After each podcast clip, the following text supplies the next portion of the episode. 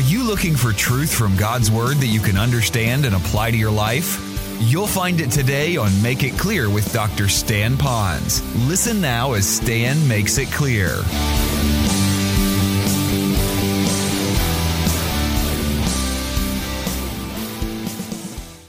when there is eternity future, because he's all future. But right now in Scripture, there is a time block in Scripture. So he's doing this in history. Now, to define history, I'll give that to you right now. Here's a definition of history, real simple. It is his story in time. It is his story in time. His meaning God's Christ story in time. That's what it's all about. So I want you to know that we become a part of God's eternal blessing. While those who do not trust Christ as Savior, who are not a part of God's forever family, or the elect, we might say, they will be a part of this too, but they're going to spend eternity dying in a Christless hell. Now, yes, it's like a wandering star. Yes, there'll be all that horrible stuff. But technically, my personal opinion, I think I can back it up with Scripture, is this. I think the worst part about anybody being in hell for eternity is being separated from Jesus Christ and his glory for all eternity. But for the rest of us, that's a blessing. We are in Christ. He's part of this eternity, and we're going to continue on with Christ forever and ever and ever and ever and ever and ever and ever and ever and ever and ever and ever. It goes on and on and on. Blessing number five. Blessing five. I am chosen for and as an an inheritance. Now let me read the verse to you. Verse 11 and 12, kind of bring them together. It says, In him also we have obtained an inheritance. We who were the first to hope, another way to say that, to trust in Christ. Let's just stop there for a moment. a couple of weeks ago, when we were covering the first two blessings, if you'll recall, I used my Bible to represent Christ. Then I took a piece of paper and I took that piece of paper and I dropped it in my Bible and I said, That piece of paper is us when we trust Christ. We are now in Christ. We mentioned to you in the King James Version in uh, chapter 1, verse 6, it says, We're accepted into the beloved one. All right? And I like that phrase. We are now in Christ. I want you to think about us being in Christ and how precious that is. Now, watch carefully. In John, it talks about that which God gave Christ would be those who know Christ as their Savior. So if you know Jesus Christ as your Savior, you are like a wrapped up gift from God to His Son for what He's done for us on the cross. In a sense, Christ, everything God owns, Christ owns. And since I have trusted Christ, I am in Christ, I am in God, God is in me, all of that together. So now I am the inheritance that Christ gets. I am part of God's inheritance to the Son. So that's why it's kind of like a, uh, it's hard, to, it's like a tension of two truths, okay? And so I am that inheritance. I am that special to God. But in this context, I believe we now receive an inheritance from the Lord. How precious that must be. Let me tell you a humorous story, if you don't mind. a number of years ago, I had a, uh, I had an aunt. Her name is Mildred. Now, in the Ponz family, we all have weird names. My first name is Stanley. My middle name is Rudolph. All right. My other uncle's named Clarence. I mean, that's as far as I want to go, but we just, we were not given Rocky and all those nice names. You know, we're given these kind of names. Mildred died. She had no children. So she gave her inheritance to my brother, to my sister, and to me. My sister and brother knew her better because they lived closer together. We were always doing ministry somewhere, so we really didn't have a lot of time with family. Well, my brother then, um, he writes me this letter about a month later. And he says, I want you to know um, what I did with the inheritance that I got. And so he sends me this pic- many pictures of him leaning on a canary yellow Mustang. Albeit it was used, but a really sharp. He's leaning on it, he's sitting in it, he's looking in the hood, he's smiling, he's pointing at it. You know, this is his inheritance. He says, Look what Millie left me. In fact, I'm so excited, I named my car Millie for Mildred. Well, when I got that, you can imagine, I was a little, oh man, what do I have to show for it? What we did with the money is that uh, we paid some bills, then we gave the rest to the Lord's work. That's just kind of how we operated. We didn't need a fancy car or anything like that. And then they sent me another picture. And I thought, I'm tired of seeing this picture of this car. Didn't know any more about it. I don't know if this is from the Lord or Satan or what. You figure it out. About two weeks later, I happened to be somewhere with Carol, and this guy pulls up in a Lamborghini. And he gets out, walks away from it. So I said, Carol, get your phone out. I said, I, said, I need you to take a picture. So I, I, I, didn't want to touch, I wanted to touch this car. I wanted to climb in this car. Frankly, I wanted to drive the car, but I thought if I, this thing's probably so, if I touched it, it would, it would uh, the police would arrive, something. So I just got as close as I could and I went, Carol took a picture. And then what I did is I sent it to my brother and I put at the bottom of it, Aunt Mildred loved me more. and you know, my brother comes here to town two or three times, and he's much older than I am. But I, why am I telling you that, that funny story? There are some of you that probably know that uh, there are inheritance that you got less or you got more, that inheritance kind of go all over the map with different amounts. I get that. That's life. In fact, in Scripture said to give more to the oldest son in the Old Testament, and there are reasons for that. But bottom line, spiritual inheritance is this. Look up here real quick. You, you got to own this. Everybody's inheritance with God is the same. That's grace. I put a little chart there in your notes. Would you look at it for just a moment? Because I wanted to show you the difference between an inheritance and a reward. It's all found for those people who have accepted Christ as their Savior. Inheritance, it's based on Jesus' merit, what he did. Reward, that's based on our service. Inheritance is freely given by God's grace. Our reward is given in proportion to our work. An inheritance is the condition is being a son or a daughter. And the condition is being a laborer. When you get reward, you get paid for that because you're an employee or something.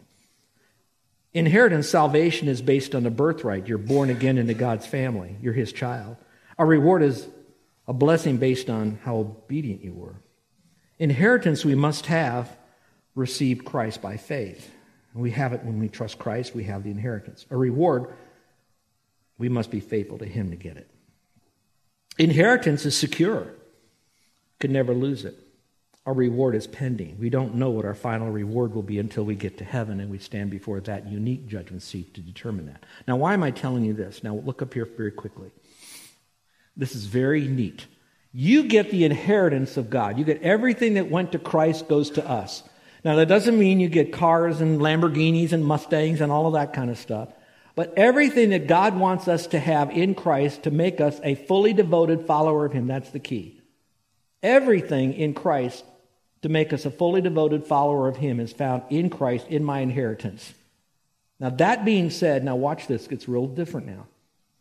In that inheritance is also given to me our reward motivation. Now, the reward part is not to get the inheritance. In that inheritance, now God says, now if you want to get rewarded for some extra stuff, this is what you do. And you can go through one through six and look through those truths. So part of the inheritance is not only do you have salvation, you get to heaven and all that kind of stuff, which is plenty, but also certain rewards. Now, some people say that sounds so materialistic and you're, you're doing it for more stuff. Aren't you satisfied with God? The moment I don't want what God would give me as a reward is like saying that I don't like God's grace when He says, I'm going to grace you with rewards. I want to take everything God wants me to have, and if He says, besides your salvation, and all that goes with it, all that that we're studying, he says, I'll also give you rewards if you do this. And so I'm so blessed by that. So again, God just richly blesses us in every way. Now, it may not be found easily on the notes I gave to you, so I'm going to ask you to make sure you're looking at the Bible here because I want to show you some nuance. Go to your verse now, go to Ephesians. This takes a second, chapter 1. Some of you close your Bible because you have the notes out and it's so good. But I want you to look at this, if you will, for just a moment. I want to show you the pronoun change. And there's a reason I'm doing this. I'm assuming this is probably the reason it was done here for us by the Holy Spirit, so we can be blessed with it as well. Let's look at it. Watch my pronouns as it's now given here. Verse 7 says, In him we have redemption through his blood. In him we. We have the we in here. Verse 8, us in verse 8. Verse 9, we have us in verse 9. In verse 10, it goes through a whole list of things that he provides for us. Verse 11, it says, we. Go a little bit further through the passage, you get to verse 12. It says, we. And then verse 13, it says, what, everyone? You. And then it goes through and says, you, you, you. Now come back up here and look up here. I wondered for a long time why he might have said us and then you. I'm going to give you again, and I call it Ponzism. It's my opinion. It's what I think Scripture is saying here, but um, I won't die on this hill. I think that part of this is that he does like a lot of preachers do. He writes so that everybody is reminded. We're all getting all of this. If you know Christ as Savior, we all get this stuff. This is for all of us. And so we're all celebrating like a big worship service. And then he comes back and he says, and you. So that we don't only live in a world that, yeah, we all get this stuff. And we forget that God is a very personal God. Who gets this stuff? The person that is sitting in your seat right now, this very moment, gets it. You get it. You get it. So, for just a moment, disengage from the crowd of believers, universal church, local church, and realize it. God loves you. So, if you're here feeling very much alone and you feel like you've been cheated out of life, I can't ever give you back what you've been cheated out of this life. But I can make sure through God's word, from a God who cannot lie, that you can get everything that God wants you to have in your eternal life. And so be comfortable with that. All right, that now being said, let's go to number six, the sixth blessing. This one says, I am included in Christ. And it has one of those paradoxes again, included in Christ. Let me read the verse to you. It says, In him you also trusted after listening to the message of the truth or truth, the gospel of your salvation.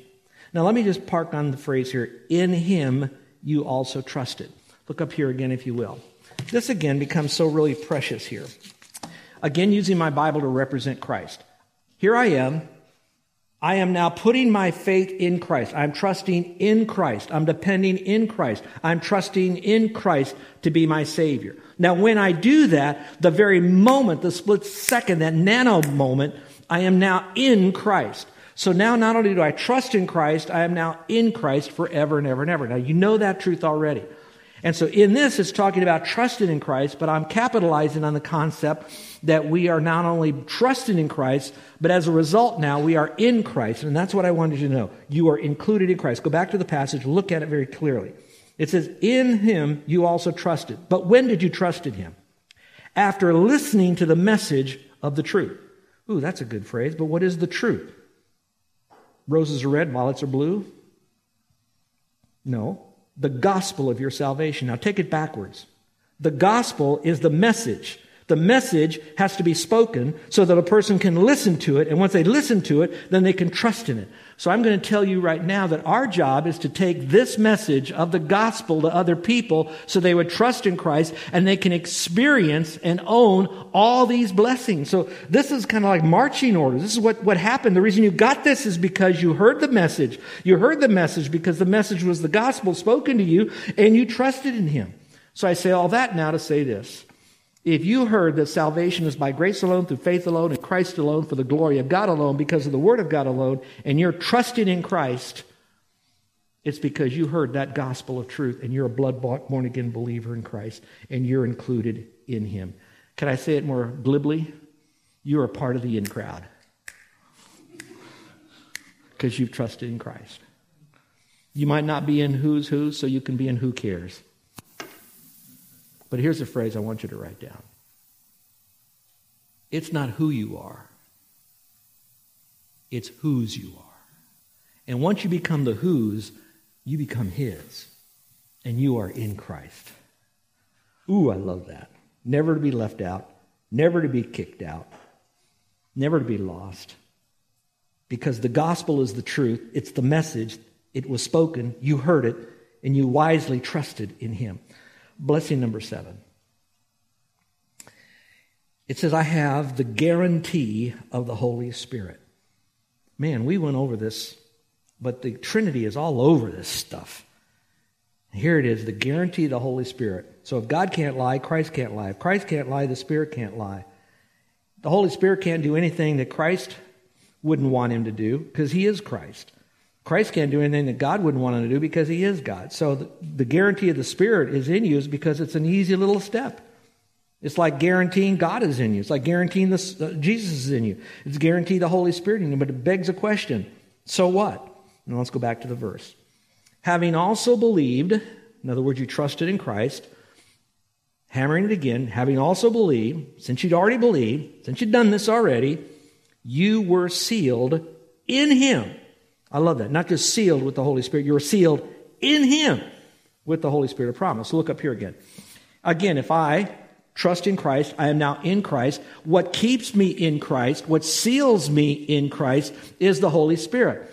And of course, everyone knows that I'm more powerful than the Holy Spirit and I can break the seal. Are you listening? Are you listening?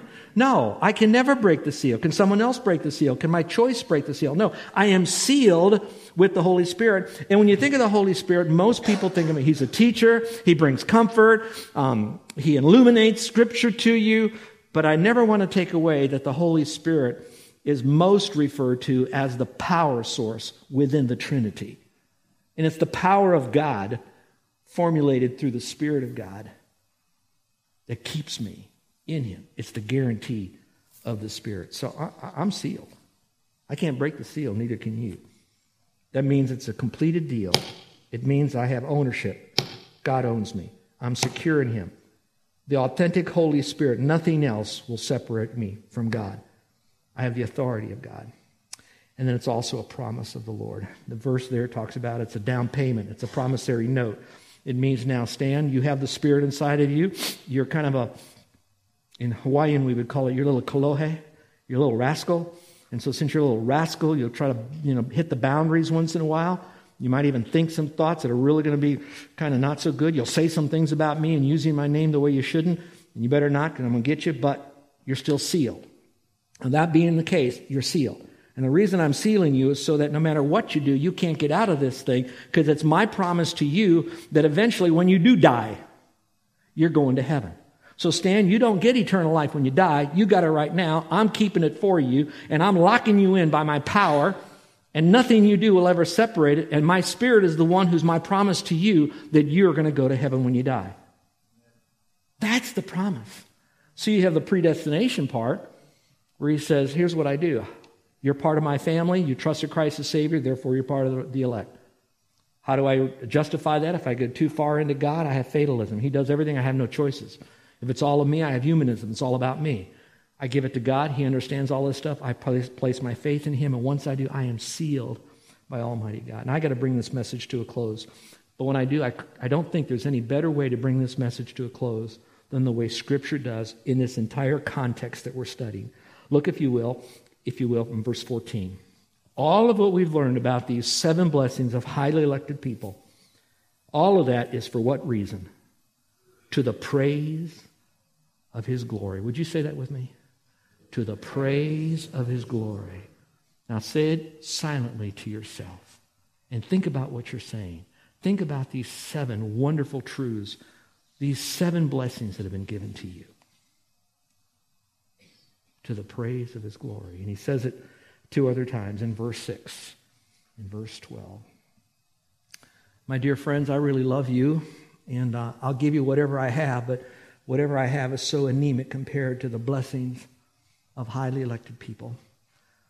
So, as I bring this to a close, I want to speak to those who are outside the faith, and I want you to know that I, I love you and I know you're there, and you might be on your journey to discovering God, and I care for that. And I want to give you the time to process this, to ask the questions, to seek the uh, authenticity and the veracity of Scripture. I get all of that.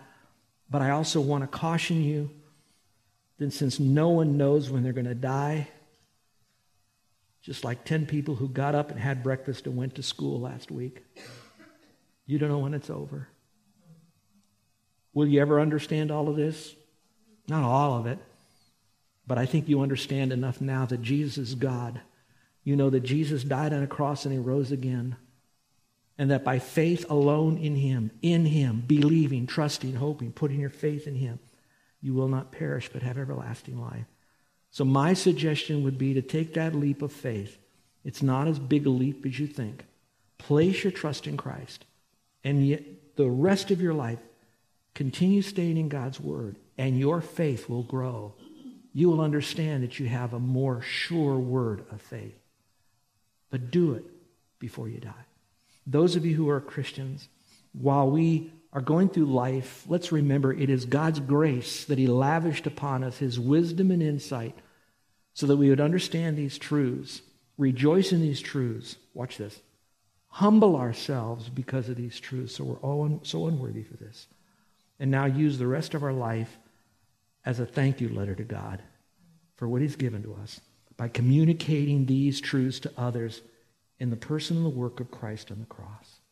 Let's pray, shall we? With every head bowed and every eye closed. Next week, I'm going to be talking about how our prayers can really change someone else's life. You want to be here for that. But for right now, that's next week. This is this week. So I want to be quiet in a few moments because I want to give everyone who is listening here a private time with God. And for those of you that are not certain of salvation, I want you to know that you can be certain the Spirit of God will keep you saved. So when things happen, don't worry about that. But I want to make sure that you have eternal life. And with that, you get these seven blessings and a boatload more. So here's what you might do. You might have this conversation with the Lord. It doesn't have to be these, these exact words, but it must be a transfer of your trust. Some people would call that repentance. The Bible calls repentance a change of mind.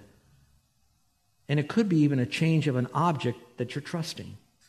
You're turning from what you're trusting in. If it's yourself, don't go there. You'll never save yourself. If it's your works, don't go there. It won't ever get you to heaven your belief system, your religious system, your handmade system. Don't go there. You're saying, I'm on, I'm on this journey to explore and you're going to wait. Don't go there. You want to turn your thinking to Jesus Christ. And you want to believe that He is the Lord who died and rose again. You want to believe that you're a sinner in need of a Savior, desperately in need of a Savior, because you cannot save yourself. You need to stop thinking that your good works will get you to heaven.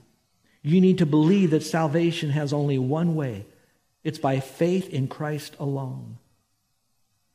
And I want you now to trust Christ as your Savior. You might just say, Lord, thank you for what you did for me on the cross. Thank you for giving me eternal life. Thank you, thank you so much that I could be a part of your elected holy family.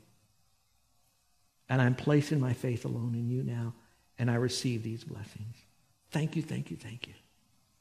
Now, if you're doing that, I'd like to pray for you. So, in a moment, I'm going to ask you to slip up your hand. Now, I want you to know raising your hand doesn't save you any more than walking an aisle. And I don't do this very often, but maybe today is the day all of this thing juiced up and made sense to you. The Spirit of God says, now, this is it. You got it. And now I just like to welcome you into God's family, into his body, into his person. I want to celebrate with you because you just got seven blessings and a whole lot more. So is today the day that you connected to the Lord by trusting Christ as your Savior alone, not by your works, religious or social? And you'd like for me to pray for you. Will you slip up your hand? Today is the day you're trusting Christ. Never done it before. Okay, Christians, let me speak to you. Take some time drilling more deeply into this passage. Get out your commentary. Read it again. Chase down those scripture references. But while you're doing it, don't over intellectualize or over theologize this passage without really capturing the heart of the meaning of a very gracious, loving Heavenly Father who's bestowed these blessings upon you. And we, in turn, now relish this relationship we have with God. So much so that we will give our life to Him to make it known to others. Our gracious Heavenly Father, I thank you for these truths. I thank you that these truths can never be taken away, nor will they ever fade away. I pray that these truths in your Spirit will propel us forward in our love for you and love for others, and the making known of the gospel clearly, and the discipling of those who have trusted you as Savior. Thank you, Father, for being such a good God. Bless these dear people in this week as they serve you with a better motive. In your name we pray. Amen. You're listening to Make It Clear with the teaching of Dr. Stan Ponz, founder of Make It Clear Ministries. Make It Clear is dedicated to taking the Word of God with clarity into every person's world. It is the support of listeners like you who make the ministry of Make It Clear possible. You can provide your tax deductible gift to Make It Clear online by going to makeitclear.org, or you can mail your gift to Make It Clear, P.O. Box 607901, Orlando, Florida 32860. Thank you for helping us make it clear. If you would like to have Dr. Ponz speak at your church or event, please send us an email at tellmemore at makeitclear.org. Thank you, and remember to make it clear.